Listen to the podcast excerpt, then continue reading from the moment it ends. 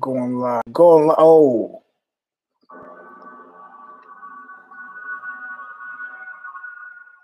You.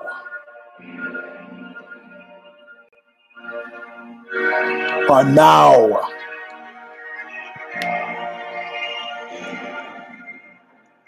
About to witness.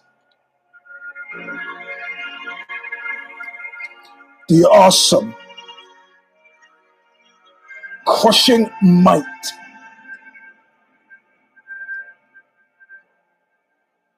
of the Eugene S. Robinson show. Stop! Yeah, yeah, the kid's sleeping. Welcome, my friends. To a show that seemingly never ends. Round number a one, a five, a zero. Eugene S. Robinson Showstopper. The show is on snakes, snakes, jakes, birthday cakes, deja vu by popular quest. And a much, a much, a more. But first, Bob Riley will sing us in, like he has since two thousand seven. The song is called Intro, All of Nothing. It's from the record Calling of the Just.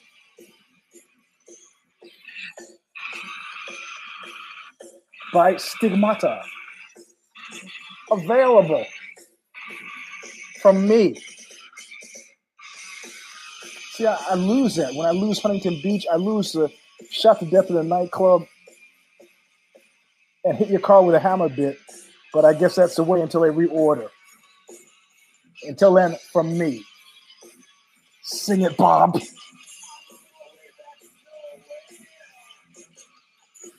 But I could not see so clear. But I'm taking a real good look at you.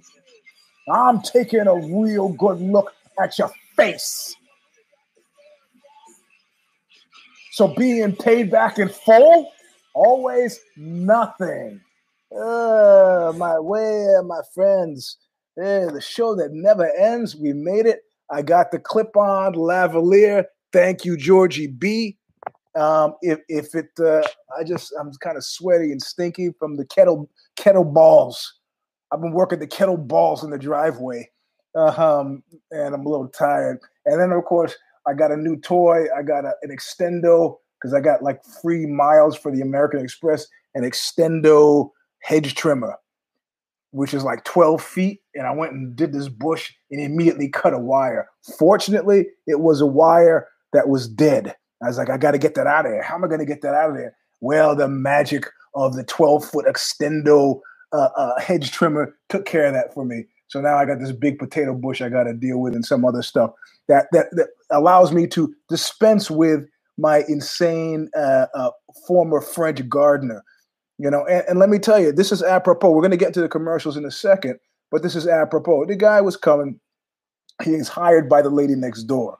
Right. And at first, like he does, he is slick. Right. So he's hot. So he we have a bush that abuts the properties that runs between the properties.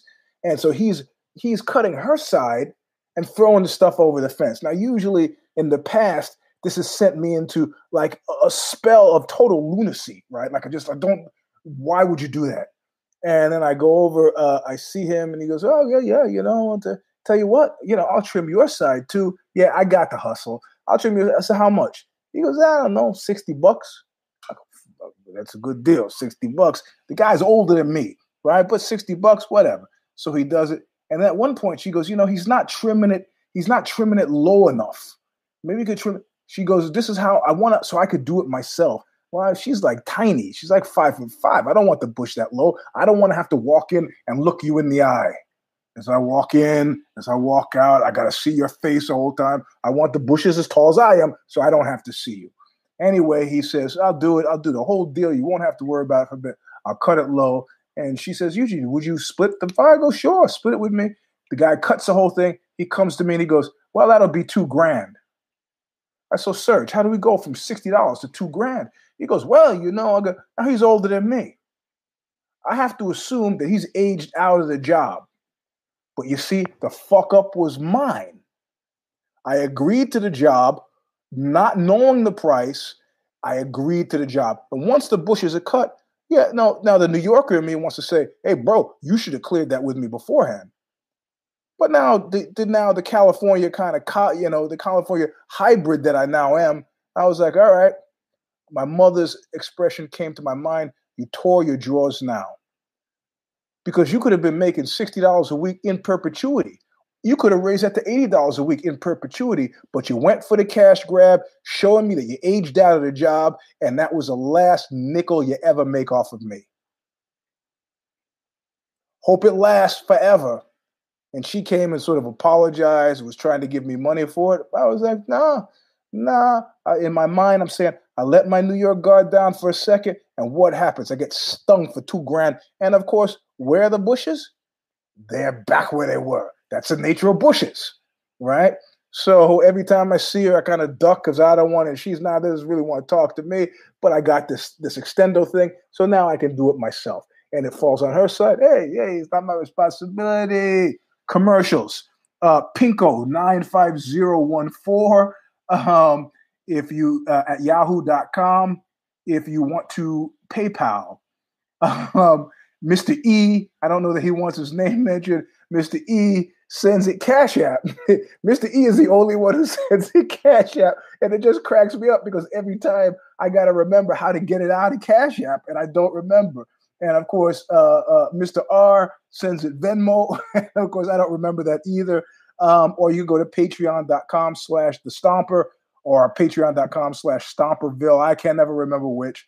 Uh, and, and donate money if you want to keep the show going. Or you could do what the number one presidential level patron does, Tom, uh, Tommy L B, and just go straight to the source. You got my address. If you don't have my address, then you should have it. Anyway, anyway, anyway. Um, here, I want you guys, if you haven't signed up for the newsletter, sign up for the newsletter. As soon as I finish this show, I'm going to post the next piece. Hit newsflash. It's called The Balls of Bill Clinton. And uh, and you'll like it. You may like it. You may not. You may not like it. Um, But it, it, it, seriously, we got the commercials out of the way. Uh, the typical thing is uh, you can pay me in Bitcoin. GameStop, stop. I'm not taking GameStop. Stop, stop. I'll take the Bitcoin, though. Uh, or, you know, you could give it to some Turkish gentleman who knows a guy who knows a guy who is friendly with me. And then they got this thing going that I kind of got to get on the ground level. I'm, I'm interviewing some guy, Derek Galanis. He's written a book called The Galanis crime family. His brother, Jason, had something to do with Tommy Gambino, who was killed out in Staten Island. And I interviewed him the other day. And, and we got to that touchy point of the interview where it's about a piece I've got coming up about Hunter Biden and uh, the Durham report and all that stuff. And I said, hey, you know, before you went to prison, the first time you went in for ecstasy manufacture, second time you went in, it was for securities fraud. And I go, hey, but did, did you know that you what you were doing was illegal? He kind of paused and he was like, yeah, you know, and that's a man. That's a man. So, um, so I, I don't know how I got to talk, talking about it. Oh, uh, about confidence games. So hey, hey, listen, when I was, uh, um, I write, I sort of write tangentially about this in the fight book, but I don't complete the whole story in the fight book.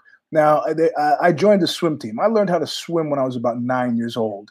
Uh, at the Y, and I was totally into it, always into water, learned how to swim, and I was on a, I was on the swim team in high school, but I, I was on a swim team before the swim team in high school, and it was a neighborhood swim team. I had to walk over to Lincoln Road and, and Flatbush, meet some guys, and we would go to the pool over at L I U. I can't remember the pool, Downstate. We went to Downstate, down where the medical center is, where the G building is, where all the lunatics go, and uh, and uh, and so that's where we used to practice. Now there's a guy there. There was a guy there who, um, for some reason, and this has happened to me on odd occasion, has just elementally taken a disliking to me. You got to understand that I, I was a pretty, uh, I was a, a loudmouth, but if I was with people who I didn't know, I mean, they, much much like now, you know, uh, I'm an introvert with extrovert tendencies, but if I, you know, if you step into a party and you, somebody would have to tell you Eugene was at the party before you knew I was at the party. Not like my now dead friend, Scotty Vollmer. I have a party at my house. I come in, Scotty Vollmer standing on the kitchen table with a freaking lampshade on his head, doing like he's surfing my kitchen table. I go, Scotty, it's my fucking kitchen table. So, oh, sorry, Eugene. And he gets off the table. He was stabbed by a, uh, a skinhead uh, later in the heart and died. Super talented guitar player. Anyway, I digress. So you wouldn't know I was in the party. So I was the kind of quiet, good-natured kid, you know. I mean, I, I knew one of the guys. I think I knew one of the, the, the coaches, Lance, from the bat. He was also a coach on the basketball team, which I played on, which I hated, but I really loved swimming. And I was good at, you know, nine, I guess, no, I was ten or eleven, right? So this would have been a good bridge for me, who was, I was a completely terrible high school swimmer because all the guys I was swimming against had been swimming on teams since they were ten, eleven, twelve. So it would have been good for me. You know, so I go, I'm going to a couple of practices, but this guy keeps, he's there and he's messing, he's riding me. And I don't know why. It's not like he knew anything about me. You know, like if my mother had walked me over there, maybe he was like, took a dislike to my mother. Nah, my stepfather, nah. Maybe they drove me in the car. You know, we had a fancy car when I was a kid. Nah, we didn't have nothing. Just showed up. The guy took a dislike. His animal brain was working, and he was like, this guy's alone. I'm going to start fucking with him. But my mother had done this fantastic thing when she was raising me, which was, I mean, I, I, I don't know whether she was in purpose or what, but she said she wanted to develop a thick skin. So she would make fun of me for the things that were li- I was likeliest to be made fun of. Number one being my, my massive forehead, right? Um, I say massive just for the sake of comedy. I don't feel particularly that it's massive. I don't think about it that often and do not care. And never did, you know. She says, "Oh, you know, you got your big old head." So I, it, I, I got early on. I could process humor, which always is a sign of intelligence. I could process humor. Uh, um, it, it, my least like type of person is thin-skinned, humorless people um, who are completely defensive about everything because they're afraid that it'll be revealed that they're totally shit, and nobody's totally shit. You you have to work to be totally shit. Like you have to work to be morbidly obese. So um, this guy, he he he he he. he He just decides that's the guy and starts picking on me. But, you know, he's actually being kind of funny. He's kind of amusing when he's like, yeah, you know, and but he's his targets. So he's like missing the target. Like he's never getting any place that really bugs me or hurts my feelings, you know, but it's just it's kind of amusing. And I understood it to be. But now because he's thin skinned, he thinks that every time he takes a, a, a, a jab at me, you know, that and I'm laughing, that I'm laughing at him. Right. And so we go to practice, and I think maybe at you know this retrospect of all these years past, maybe it's just the fact that that, that he was not that good of a swimmer, and I, I, who knows? Don't know, don't know. Uh, one day I'm walking, I'm walking um, through the hallway, or we're walking down from the locker room to the pool, or some such thing, and he does this thing. For those of you just listening on the radio, I, I can't really describe the physical action. Um, I, I will try, but he does this thing where he, he draws his hand back like he's about to hit me, right? And, of course, at this point, I was already taking karate. I was already boxing at the boys' club. And I think one of our coaches said, look, you're going to be taking this martial art. Your friends are going to know that you're taking this martial art. They're going to try you. My advice to you is that you take every one of these attempts to try you seriously and respond like you would if it was real. Now, I remember this um, – Uh, uh, yeah, I, I remember there was this cat who, uh, Tommy Smallwood in Maryland, who was always getting into fights with me and losing.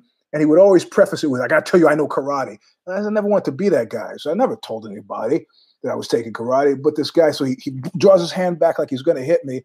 And I responded and I punched him really hard. Well, I, you know, I was never quite sure how hard, because karate is fake karate. You know, you're punching the air. You don't know. And, uh, but I ended up punching him. You know, I think it was on his arm. He was like, ah, it hurts. And I thought he was joking. I thought he was joking about how much it hurt. Keep in mind, I'd already started lifting weights. I was nine years old. I had a pretty face.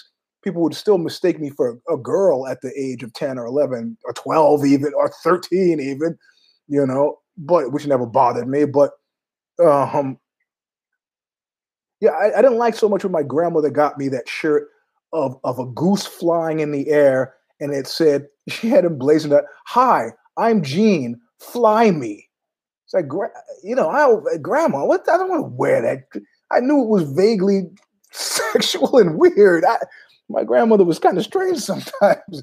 I mean, I had to wear it a couple times to make her feel happy, but I it, it, ride me. What the hell was that supposed to mean? So, so I hit this guy, and he's ah, and he's complaining about his arm and his arm. I'm like, I can't figure out what the sympathy play is. I just ignore it. So next week, next practice comes up. I leave the house. I go walk the four blocks over to Lincoln Road and uh, show up. And he's there and he's like, oh, they didn't call you? And I said, what? He goes, no, nah, our team is dead, man. You know, there's, a, there's something Lance couldn't play the fees and, and we're done. And uh, I said, oh, okay. And I turned around and went home. My mother said, what happened? I go, oh, the team is dead. The guy didn't pay the fees. You know, it took about, I was about eleven or twelve. It took about twenty-five years. And I was just sitting around one day, twenty-five years, and it popped into my head. And I go, the team wasn't dead. He just said that because he wanted me to keep going. The guy, the guy snaked me. And it took me twenty-seven years to like figure that out. twenty-seven. Why? Because I'm at base root a trusting guy. I'm the most paranoid, trusting guy you ever know. Second point, and this this as usual, this will conclude. You'll figure out why we're talking about this by the end. Second point, I own a record store. Some of you have been in there. C F Y House of Faith. House of Faith was a recording studio, so named because it started in the house where we lived, run by this guy Bart Thurber. He had a recording studio, rehearsal studio, on and in the center. I had the only record, tape, T-shirt, video, gun store, tattoo parlor in the world, as far as I know, right? As far as I know. Uh, Cholo, the, the, the, the ex-con who used to cut my, still, he still cuts my hair. I've been cutting my hair lately, so you can see, you know, you see, I, I need Cholo, but but whatever. Uh, so um, he's doing tattoos on the on the couches out front. And what I don't realize, I've never had allergies before. So I find these couches in the dump. I move them into my store. And at one point, I, I pass out on the, on the on the couch, face down, and I'm sick for like two weeks. I can't figure out. I don't know. I don't know shit about allergies. Never heard anything about allergies. You know, uh, n- never. No, no, no, not related to to, to James Thurber. Uh, don't know anything about allergies. So finally, I start to kind of figure out allergies, and I start to take some kind of antihistamine. I don't know about antihistamine. It makes you really, really fucking tired. So there's this kid hanging out in the store, and I I understood men's social clubs a lot better, like, you know, the Rat Ravenite social club, all the mafioso social clubs. You know, people would come by just to hang out. Hey, maybe they buy a few things, but we'd have a hang. I'd work there on the weekends. I had this girl, Mona, who worked there for me during the week. And then she, when she was there, I had great business. When this guy, Paul, was there, ruined my business, ran it into the ground. Don't want to talk about that. Yeah, that's where I met Mister Johnny G. I met Johnny G there. He walked into the store. So it, it really existed. So I'm I'm on the couch. I'm taking antihistamines, and I'm talking to this cat. And he's like an M and M cat, right? He's he's like a foster kid cat.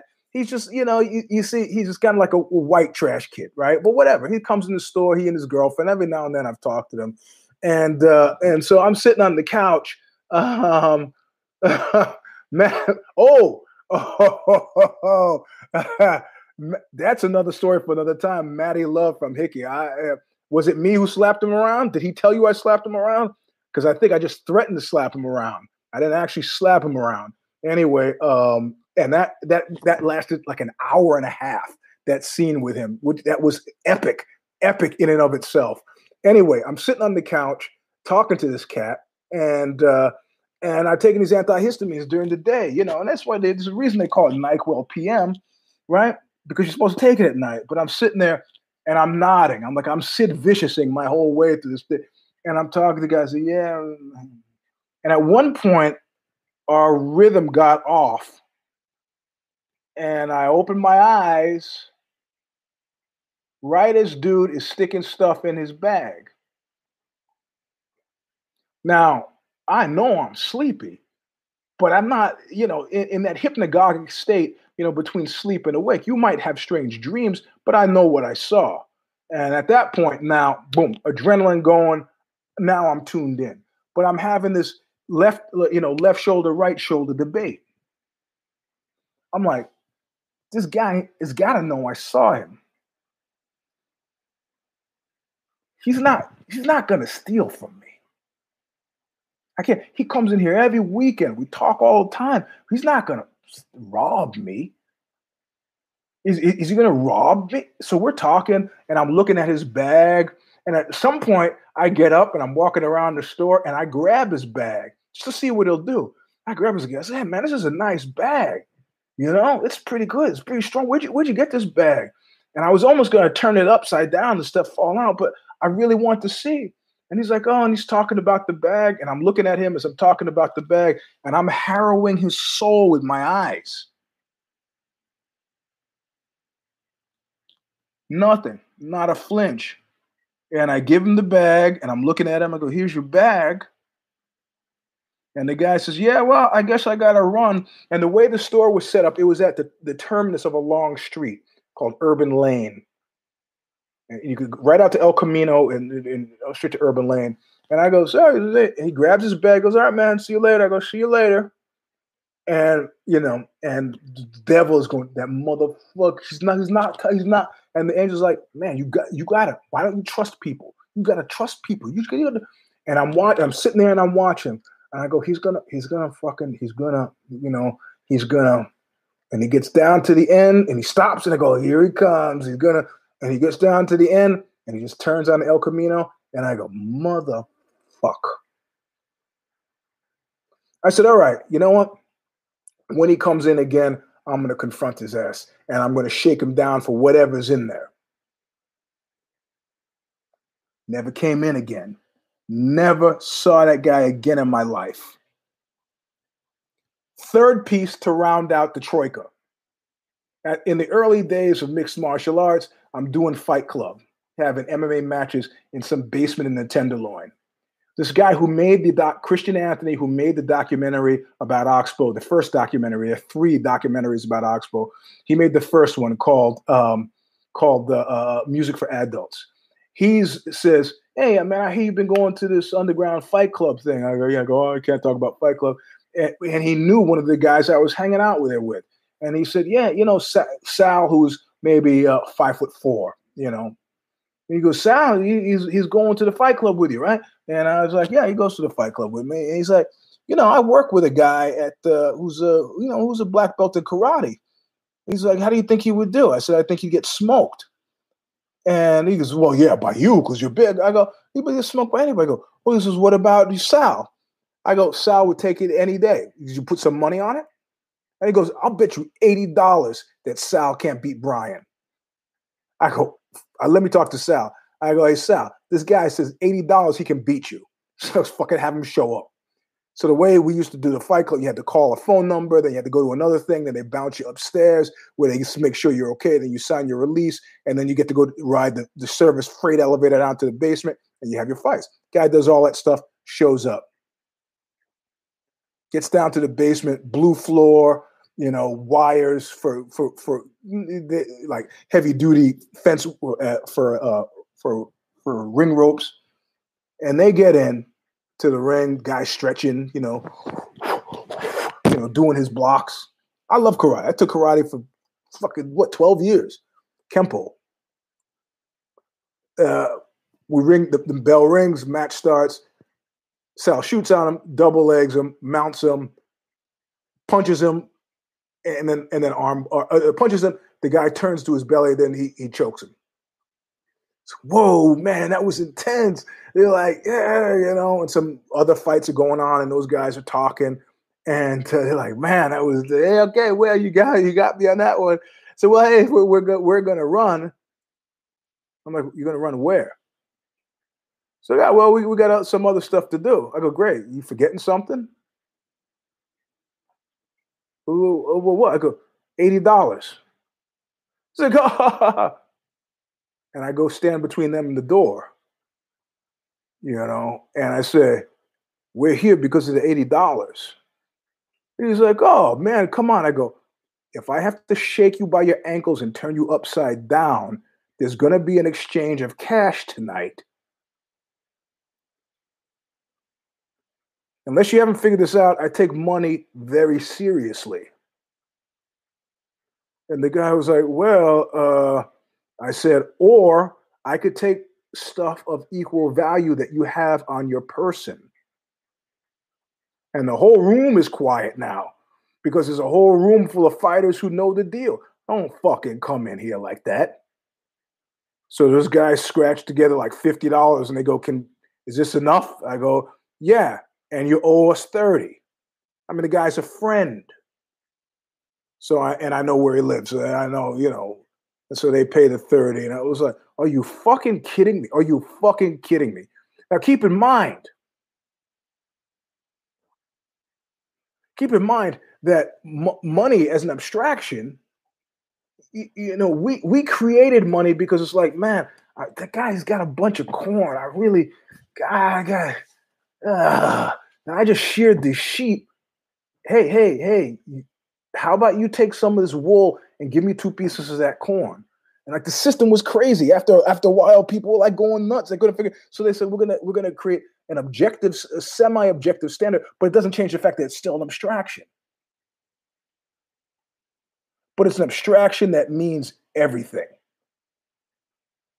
Because it's not the actual value, but it's what it says about the ones who established.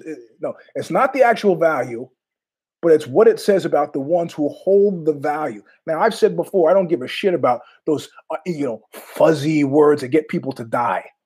Honor, you know, you know, duty. These these words are fuzzy, and people die over this shit.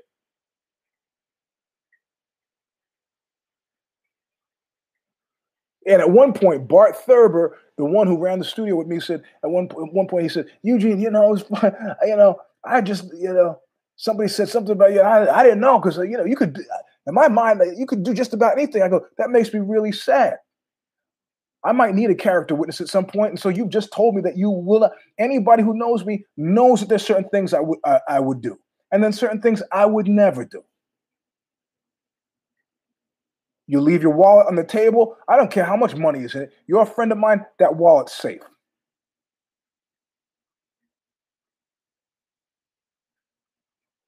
I have a weakness. That's not my weakness. If you're going to show up like some famous celebrity did one time and said, "Hey, Eugene, uh, I got to leave early. Could you keep an eye on my girlfriend?" That's a mistake. That's a mistake. I, I'm, I'm telling you right now, a friend of mine said to me, uh, "Eugene, uh, uh, you know, you're lying." And I go, I only lie to you when I know that you know I'm lying to you. Like he said to me, "Did you have sex with so-and-so?" And I looked at him and go, "Nope." He goes, "You fucking liar." I go, "Yeah, I'm lying to you because I know that you know I'm lying." If you didn't know I was lying, what, what benefit is there to me in tricking you? Well, how's that, how's that make me feel better? It doesn't. So, so I give you many chances to not take a bet. I give you many chances to, to, to work around the bet. I give you many chances to make a gentleman's bet, and you post up on one thousand dollars. And you goddamn well know if it had gone the other way, you would have taken that money if I paid it. So, uh... So, you know, I understand people have this kind of personality disorder. He's like, ah, you're surrounded by psycho fans. And yeah, I don't have to have people agree with me. I don't have to have people agree with me at all. The amount of trust I extend to you is not on the basis of, of, of, of, of, of agreement. It's on the basis of me knowing that you're a stand-up guy. I wouldn't have bet what I couldn't afford to lose. And if I lost, I would have paid. And if you take that money and, and you don't give that money when you lose, you're a fucking thief, a goner. And as far as I'm concerned, these are people, these people are fucking animals. Like I said, what I respect more, go back to Mean Streets. And so everybody in this fucking neighborhood knows not to lend me money except for you, you piece of shit. Robert De Niro's line. That I respect. That I respect. But the the defensive, the defensive, excuse-making, fault-finding, malingering, grumbling, you know, and this and that, and my friends in D C and this and this this mystery coup, this QAnon shit. Fuck that. The bet was simple, and it was simply understood. Simply understood. And the thing is, anybody, anybody who has an actual personal association with me knows one thing. You leave your association with me richer than when you left. I'm not at liberty to disclose, but somebody who is known to us collectively came in, I got him a true story, and Ozzy paid him for the true story. They got a T V show out of that true story that's coming up on A and E. I asked for payment in return? No. What? I'm facilitating. I'm an impresario. I can't, I'm not going to talk about now until the show comes out. And you'll see. A T V show.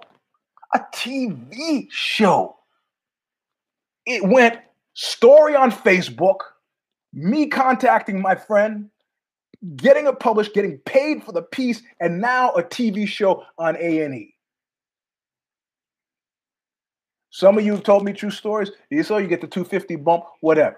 Say, Matty W, tons of Kevin G, tons of you.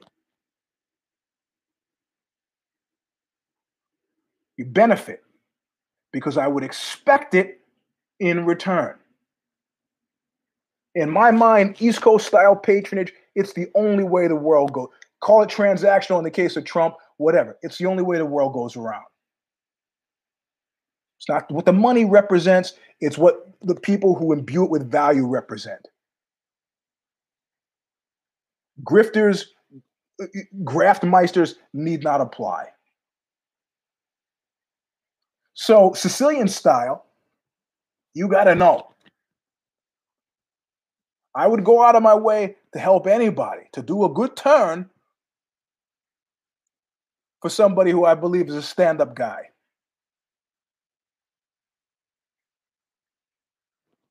On the flip side, Sicilian style, if you're not a stand-up guy, as long as I draw breath,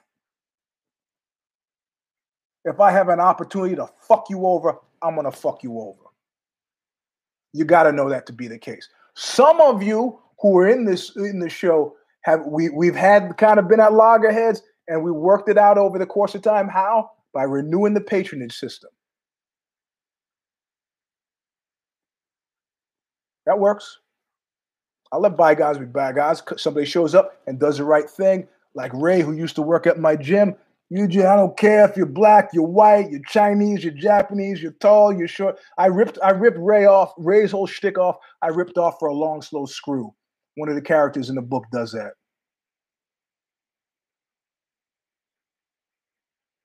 I don't care. I don't care if you're black, you're white, you're Chinese, you're Japanese, you're tall, you're short, you're fat, you're skinny. Eugene, all I'm telling you is do the right thing. That's it. Do the right thing. Simple enough. Simple enough. Like some people say, "Ah, oh, you know, you should beat the that beat." You know what? You know, you know what? Like the what I was saying last week. You know, beating that's like a, a Sylvester Stallone movie kind of kind of idea. There's a lot worse things you can do to people than beating them.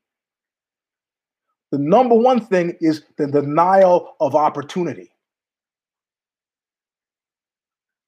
Hey, you know, the team, we got canceled. Lance didn't pay the fee. He didn't hit me back. He robbed me out of two or three years of what I really like to do. It was genius. And I was such a trusting kid. I was like, ah, I didn't talk to Lance again and say, hey, man, is the is the team canceled? So-and-so told me it was canceled. I didn't show up. I just didn't show up again. It's like the line from The Untouchables. Who would say so that it weren't true? That guy. That guy. Or like another friend of mine, he gets on a city council.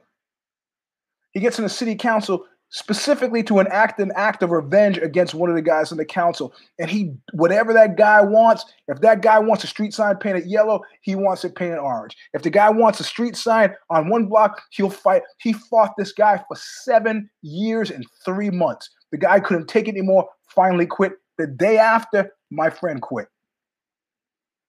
How good was he? He was so good, he got a mayor's award. But when the guy who he wanted to revenge himself upon quit, he quit. Act. The curtain down. Exunt.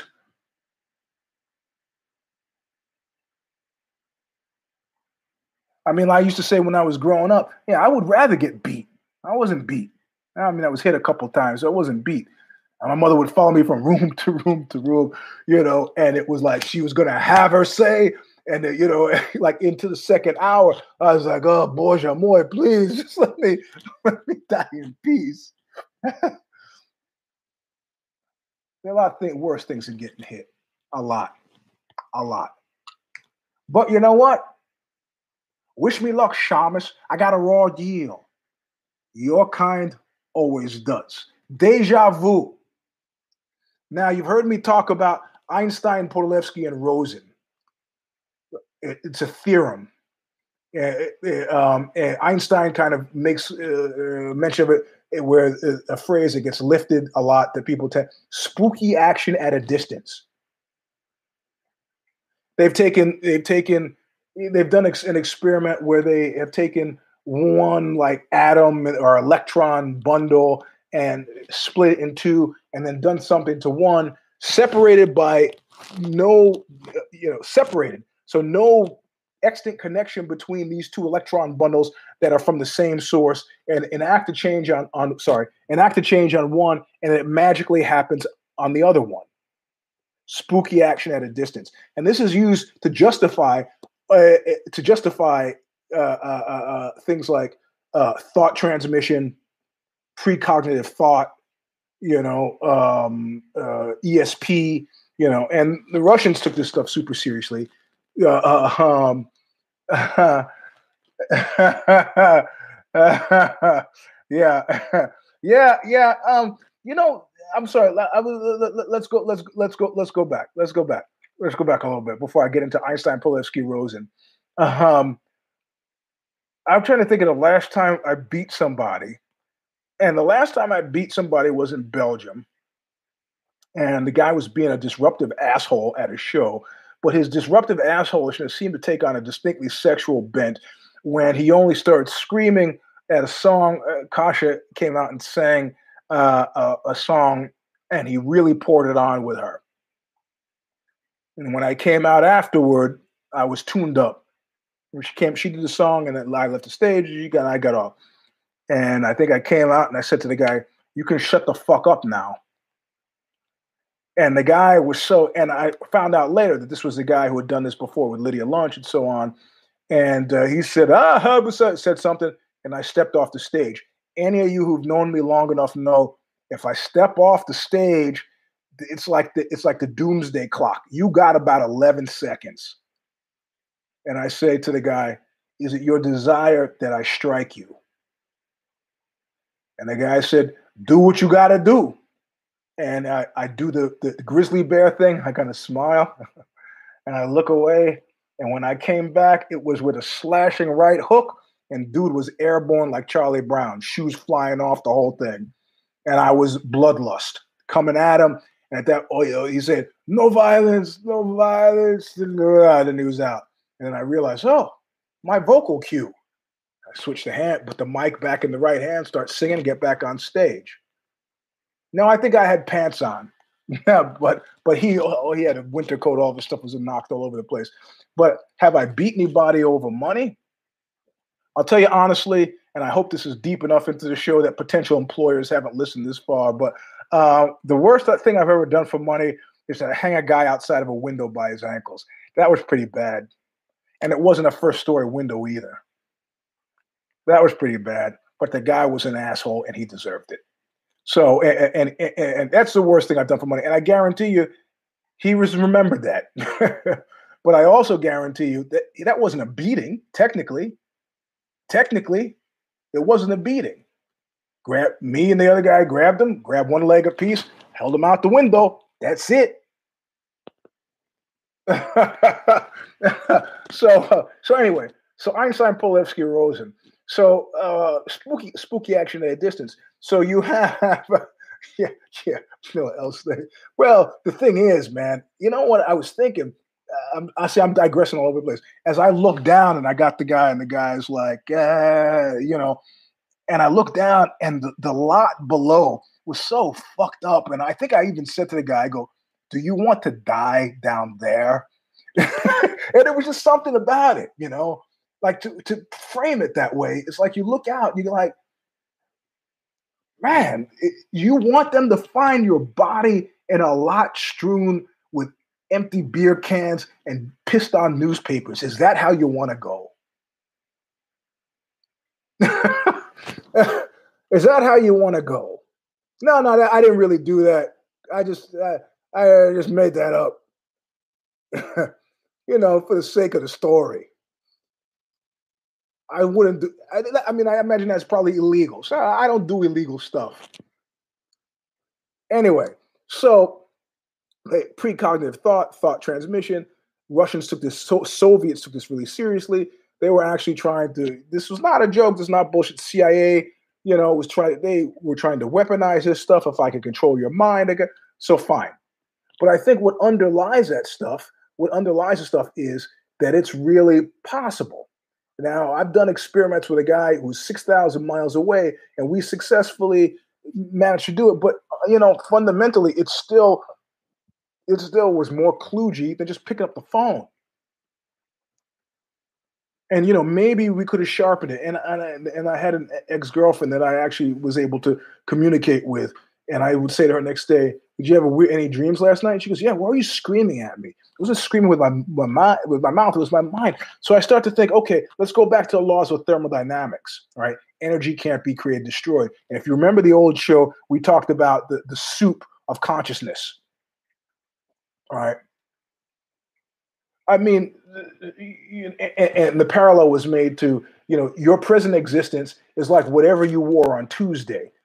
Um, and I'm just, I'm just kind of trying to refresh your memory, right? It's like you did wear something on Tuesday, unless you stayed home in bed naked all day. You wore something on Tuesday. Most of us can't remember. I pretty much wear the same thing all the time.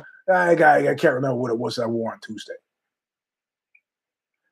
That's this flesh skin that we're wearing, you know? Um, and so I start to think my moments of deja vu have been have been potent enough. And it happened at the same time where I was still having nightmares. I don't have nightmares anymore because what I start to do is conscious dreaming. I start to control my reality in, in, in what was appeared. I mean, nightmares are about powerlessness. So I start controlling, controlling what was happening in my, in my nightmares. So they were no longer nightmares, that I was invested in that world and making things happen. But what started to happen is that kind of hypnagogic wakefulness in my dream, it allowed me to have a recall. And some of the dreams were so vivid that it was like it was like it, it was like a shadow life. So vivid that I said, I need to remember this. I need to remember this because it's significant. And so those, and I've gotten more successful at actually framing it. You know, she was wearing this kind of shirt. She was standing on this side, and she was doing this. And of course, you get ahead of yourself and you get excited. Um, you, you know, you get ahead of yourself, you get excited, and then you start to try to think of what happened next, and you forget about the. So, uh, like in in recording industry, they call them stems. You know, you have your basic stems. So I would remember these stems, and I remember being in Larry Flint's building in Los Angeles and standing there with this woman named Abby Britton, Abby Gaiman Britton, noteworthy because her mother was in um, uh, Bonnie and Clyde. Uh, Stella, Stella, Stella, I can't remember her mother's name now. And um, and she was my boss, and we were standing there, and uh, Code Magazine, which was Larry, one of Larry Flint's non-porn titles, and I go, I just had, I had, it was vivid enough the first time I had it where I held that stem. I said, people that in your dreams that you don't know, strong possibility that these are people that you, you haven't met before. But I don't think there's any any anything anything mysterious about it. But I would hold on to these stems, and I and I said to her, I go, oh my God, I just had a moment of deja vu. I had a dream with you in it before I knew it was you years ago. And then she kind of paused. She yeah, Estelle Parsons was her mom, and she said she kind of paused and said, um, that means that you're in the right place. And I was like, yeah, yeah, no, no, I like I like that hippie mumbo jumbo. That's right. But then I start to think about ghost imagery, and uh, I, I I dug out all that porn that I had. I, yeah, the original Bonnie and Clyde. I dug out all that porn I had. I found a guy who's going to sell it for me, and uh, and one of the things I found in it were some old old v- VHS tapes, old things that he put on there, and uh, Devil and Miss Jones, crazy uh, Gerard Damiano movies from like seventy-seven. You try to play it on whatever you have that's left of a video machine, and you have this thing, ghost image, or like when you have a palimpsest. You know, those little things that you have as as a kid where you kind of draw on it and then you pull a thing up and then you could still see the image. And why it was what my, my, what was the work? Uh, what do they need? Uh, okay. Um, so um, eh, stuff, you, you have a ghost image of. So I say, okay, the soup of consciousness, you know, we, we my skin suit, like I can't remember what I wore on Tuesday. And, oh, here's an opening. Boom. Born as Eugene Robinson. I remember my my past life, not to get Shirley MacLaine on. Yeah, Etch-a-Sketch is a type of palimpsest, you know. Um, but I'm thinking of one of the gas station ones where the, you just pick up the little plastic sheet. So I can remember because I've been able to hold on to stems, but I've also, stems are about future events as yet unknown, but I've also have regressive ones. And so I remember, I, I, I remember having vivid dreams of being being bat what I thought was being baptized, and said so I said to my mother, was you know was I uh, uh, just, uh, was I baptized? No, she's not baptized. Or and then I remember, no, she goes, it's just, you gotta understand, baptism in the Catholic ceremony would be just a bunch of water spritzed on your head. So this is not. I go, no, I remember lots of water, and I was remembering my actual birth, but I was also remembering time time before that.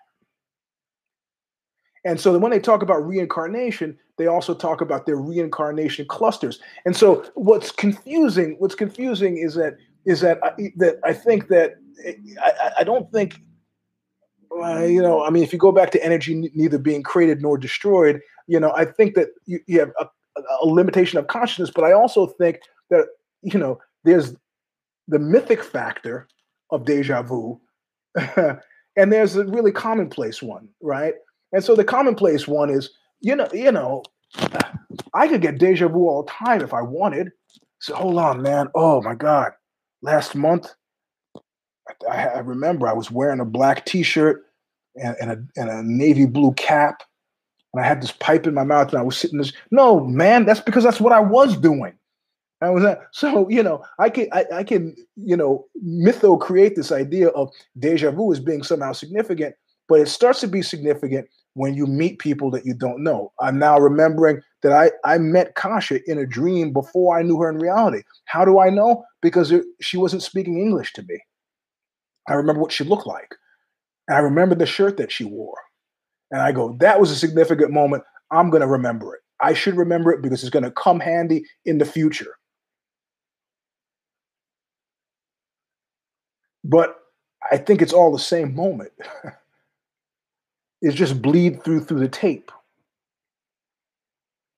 because there's no there's there there, there yeah pre, precognitive thought, precognition. There's no there's no there's no way like like that's why they have computers that can can uh, people whose job it is to find other people. If I disappear tomorrow, if I abscond, it's super easy to find me. Super easy to find me, right? You wait a, I mean, I'm not, you. In other words, uh, like the Fro Eugene free will determinism, take every single possibility and put it in that shoebox that we've referenced before. Put it in that shoebox, and a computer in a reasonably short period of time could let you know exactly what's likeliest to happen. I could do anything when this show ends today, but the likelihood best based on past events is that I will do some things very specific again and again and again. And if you po- follow, there liter- there there are all kinds of, you know, other people have had these ideas and these benchmarks saying essentially the same thing. Uh, Dante in his in his Divine Comedy, specifically in the Inferno, talks about people being compelled to do things post post actual life, so in, in death, that they did in life. There's, there's no break, except you you you you exist in the realm of shadows before you you you know after the the the, the you know the, the fleshy the quick world, the world of the quick, the world of the shadows. You know, if you talk about nirvana, not the band but the state, you talk about you know. Or, or Shinto religions, you talk about the rising and advancing of the spirit. Fundamentally, we're just talking about moving through that videotape of of of of sameness. We are having a Groundhog Day every day, all time, all of us up with the consciousness, up to the soup, up and down. So when we when we micro it and say, "Oh, I remember the girl in the, in the black and white checkered shirt that was tied around the waist." I remember, I remember, and she wasn't speaking a language that I knew, and I, and and here she is. And if if if and fundamentally, I think if you are open to it and have managed to not stand in your own way by being maybe a stand-up guy, I don't know. What happens is you, it's like any kind of video game or simulation. If you want to go Matrix style, you actually end up getting through the right channels in the, in in the right way. Could feel it. You could feel. In other words, in other words, you can actually effectively get from game start to game completion successfully, having made the moves, having made all of the correct moves from the last iteration, as well as having corrected the the the, the shit moves uh, from from the last one. So you either are more correct in the rise, Shintoism, the rising and advancing of the spirit, or you start making dumbass mistakes because you're not a stand-up guy and you end up kind of. So it's like, okay, I had, I had, I had, uh, uh, I had, uh, yeah. So the once a once a once a once a quick become the dead, the soul is back to to, to the soup of consciousness. So. I mean, you know, whatever clothing I wore that I took to Goodwill that I used to wear five years ago that I don't wear anymore, whatever happened to my red and black plaid shirt? I don't know. I, I, I don't care. All right, Mister Meat, later. People fail at this task, and they fail because they stand in their own way. They stand in their own way. You can feel it. I've, I've had, like, for example, you know, in my dream, I got into a car. Shouldn't have got into that car. Got shot in the dream. Okay, I, I'm doing conscious dreaming now, so I, I don't get in that car. So I don't get shot. I happen to be on tour somewhere. Somebody says, well, the band's going back to the hotel, but I tell you what, I can take you to this other place first before you get back there. And I look at the car, and I recognize the car from the dream, and I go, nah, it's okay. I'll go with the band. Don't get shot. Rise to the next level. You do it again. How long? Until the sun burns out. So that piece of, of rock that came flying by that the Harvard scientist goes, that's from an ancient civilization. Of course, he just went QAnon and came up with that. And I would, but why not? Ancient civilization. What, where, where do you think we came from? Whoever generated us, it's a, uh, uh, what do they call it? Perpetual mobile, you know, the machine that constantly regenerates itself. Whoever invented us, I think probably is long gone. All of the world religions have similar ideas, signposts, people like Dante putting things in the ground about the continuum between life and death, the quick and the shadows. All these things point to the same thing. What Bob Dylan so sagely said, death is not the end.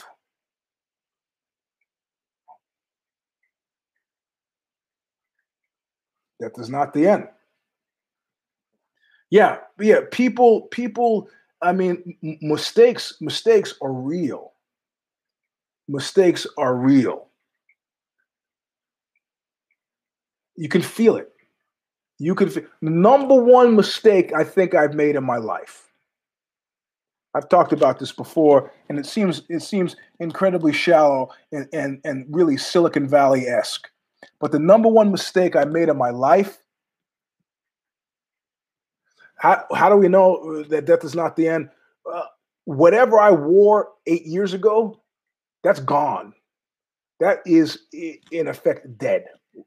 That black and white plaid shirt, don't know where it is, don't know what happened to it. My army jacket, like Robert De Niro's from Taxi Driver, gone. Don't know where the hell that is, don't know what happened to it, gone. But I'm still here. And when this vessel is gone, this, I mean, you know, the, the particulars of my life, unnecessary to remember. Unnecessary to remember the type of shoes when I wore Sears Die Hard, you know, steel toe shoes. I it's unnecessary to remember those details. Consciousness, you know, continue with significant.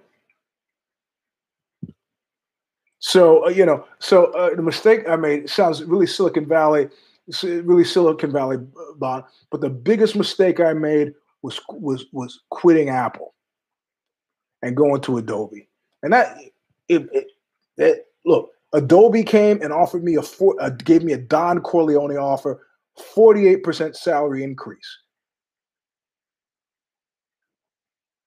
forty-eight percent.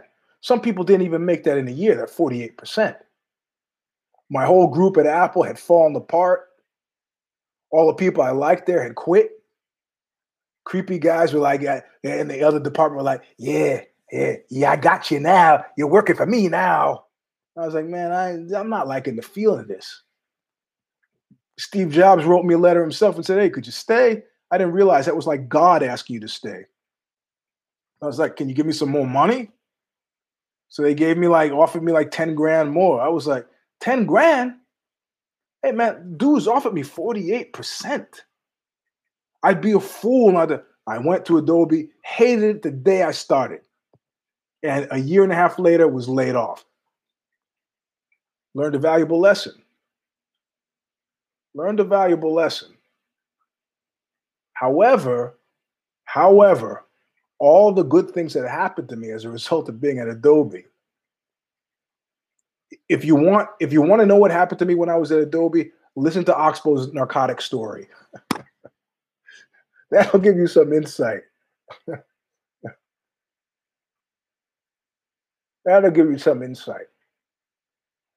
So, so, um, so, uh, you, you know, um, fundamentally, uh, you're going to be doing next month. And I was trying to, trying to explain this to Kasha the other day. Uh, she, we were talking about a friend of hers who seems kind of stalled in their life. And she goes, well, I think twenty twenty-one is going to be a good year for her. And, uh, and, and no, it was an email from Steve Jobs. And I, I, I do have it somewhere. Um, and, and, you know, she said, twenty twenty-one is going to be good for her. And I was like, no, it's not. And she says, well, she's suffering from depression. I go, no, I, I, it's constitutional. She goes, well, it's not. You know, depression's a real biological. I go, yeah, yeah, yeah. I, I know I'm not talking about that. I'm not talking about that. But I'm talking about some people get, it's like a record that skips or a glitch in a program. And you get to that, like, and I know because I'm studying Spanish now, right? I'm Duolingo, studying Spanish. And if I'm tired, I find I will, you know, this is, you got it wrong, do it again. You got it wrong, do it again. Like eight times, I'm doing it again. I go, look, I just, I, I got, I got to leave. I got to leave. I, I'm too tired to get this correct. Los, los, los, los, los, los. I can't, you know, you know, uh, las mesas, la, la mesa. I can't, I can't, I can't. I got, I'm out. Come back later when my head is clear. It's like that the, the the tagline for that movie that that movie that I wanted to direct called The Losers. They had one last chance and they blew it again and again. And that's pretty much the name of that game. I try not to be that guy. And the Dianetics personality test is, is a rig. It's a rig. Have you tried to take it? It's like a hundred multiple choice questions.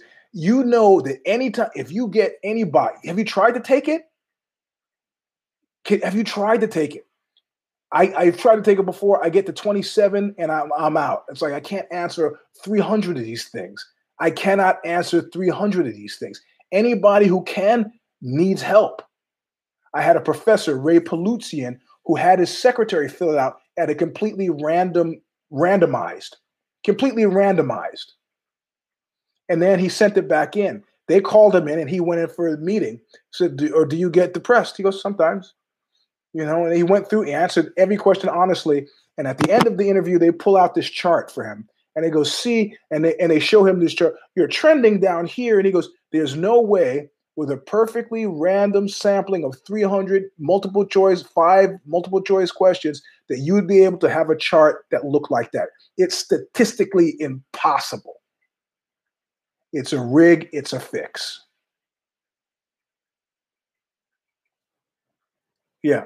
Yeah, so he just said, he just he, he told the secretary, I want you to give me three hundred of, you know, and she just kind of went blindly. He didn't know, and then he had somebody else connect it to the actual thing and then send it in. Yeah, it's a rig. But again, you know, maybe it comes into your life at the right time to make the right choice. The key is to not be in that movie, Losers. They had one last chance and they blew it again and again. And I say that shit is character bound. Character bound. And ultimately, at the end of this life that you're leading, you want to shake that character so that you don't end up making those mistakes again and again. Why do you think I've been at Aussie for eight years? Trying to learn, this is my ninth year. In September, it'll be my ninth year at Aussie. I never thought I would ever stay at a job that long. The Apple thing left an impression. Because in life, you have these juncture points where it's time to get off, time to stay on, time to hold it, time to fold it. To make the correct choice, that was where Buddhism comes in handily. It doesn't have to do with you wrestling this to the ground. Let's go back to the meat puppets. I've been singing this song constantly. I haven't been able to get it out of my head for the past week. I don't have to think. I only have to do it. The results are always perfect. But that's old news. Yeah, yeah, yeah, yeah. So, so that that's that's all I got on on on uh, Deja Vu, and there's also Presca Presca Vu. I, I think the other one. So Deja Vu is a sense that you've been someplace before, and you know it's looking back. But then the other one, or I can't remember which which it is, but there are a couple of Vu's which bear being looked into. M M A, what? Huh? Well, tomorrow at noon, uh, Care Don't Care happens. Yeah, care. There are fourteen fights on next week's card, and uh, I think I had five cares. So that tells you all you need to know. Headlined by Overeem versus Volkov. Picked Overeem, but watch Care Don't Care. It's worth it because we talk about the past fights, even though that my take on the past fights you've already heard on last Show Stomper. Uh, and there were there there were four other fights in the card that were sort of worth paying attention to, but that's still nine that are dogs. So uh, tomorrow at noon, Care Don't Care happens. Uh, a couple hours t- later tonight, the new the new newsletter, Look What You Made Me Do newsletter happens. The balls of Bill Clinton. The balls. I may have to do the coding after Cora goes to sleep, but it'll happen tonight. The piece is already written. Um, uh, what happens? Uh, Ozzy has largely shifted to doing newsletters, so unless you sign up for the newsletters, you won't see anything. I think I got a sex with Eugene column coming, which I'll uh, which I'll, I'll I'll tweet out So at Eugene S. Robinson on Twitter. Mister Sleep three on Instagram. But I got to tell you, if I click on your thing and it says you have to, I have to, you have to okay me, I'm not going to let you in first because you could be a spy. I'm sorry. I'm paranoid that way. I'm still a New Yorker.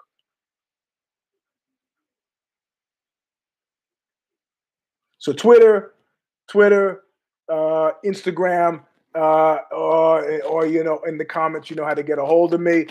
Thanks for listening. Uh, uh, try to live until next Sunday. We'll talk about M M A because there'll be a fight. And I'm hoping that my my picks crush John Nash's. On Tuesday, uh, it's uh, if the if the shoes fit, Tuesday night with me and Alexi. And this is John Nash's week. Kid Nate was last week, and we did Hip Hop Evolution. If you're digging on that, keep listening. Sign up for the newsletter and try to get other people to sign up for the newsletter too. And I'll explain why next week if you remind me. Jesus Christ. I'm surprised I didn't even talk about this. I, it should would have been during the money section, but we'll go into this later. Anyway, the kid seems to be awake. This is V one fifty, and I am your host, Eugene S. Robinson. We'll see you next week. Look what you made me do!